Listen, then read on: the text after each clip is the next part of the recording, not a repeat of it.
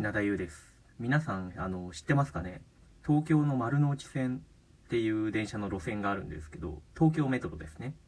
東京メトロに丸の内線っていう路線があるんですけどそれが去年ぐらいから新しい車両が登場したんですよ。今までは、えー、何色っていうのかな？シルバーの車体だったんですけど、まあ、いわゆる普通の地下鉄っていう感じだったんですけど新しい車体っていうのがもうデザインを丸々一新して、えー、丸みを帯びたボディに赤い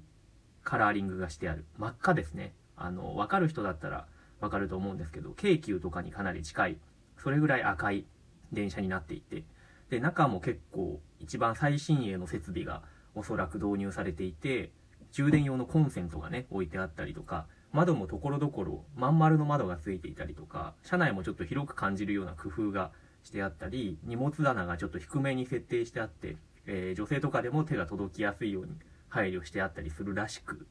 私はこれが登場するのが本当に楽しみで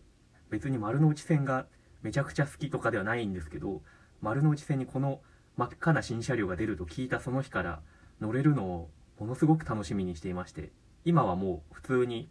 通常運転してるんですけど、まだね、全部がその車両になっているわけではないんですよ。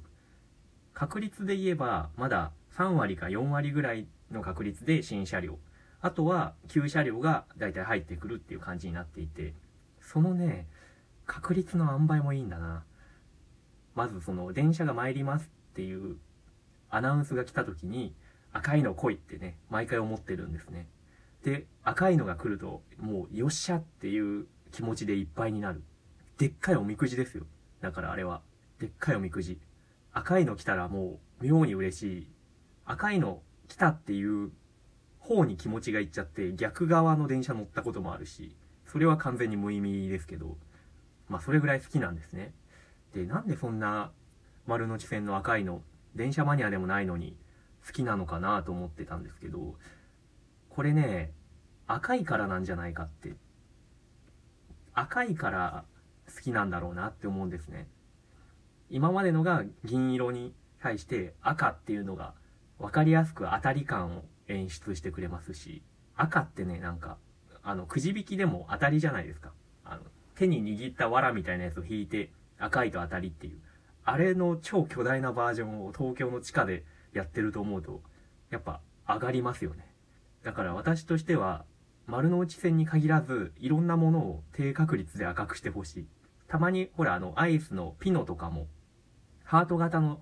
チョコが入ってる時があるじゃないですか。あと、どん兵衛とかの、なんかお揚げがハート型とかね、そういう感じで、あらゆるものを、スーパーカップもたまに赤いスーパーカップを流してほしいし、洗剤とかもそうだし、そうやってなんか、低めの確率で色違いが出るっていうのはね、多分みんな好きなんですよ。今やってるポケモンとかもそういう要素があって、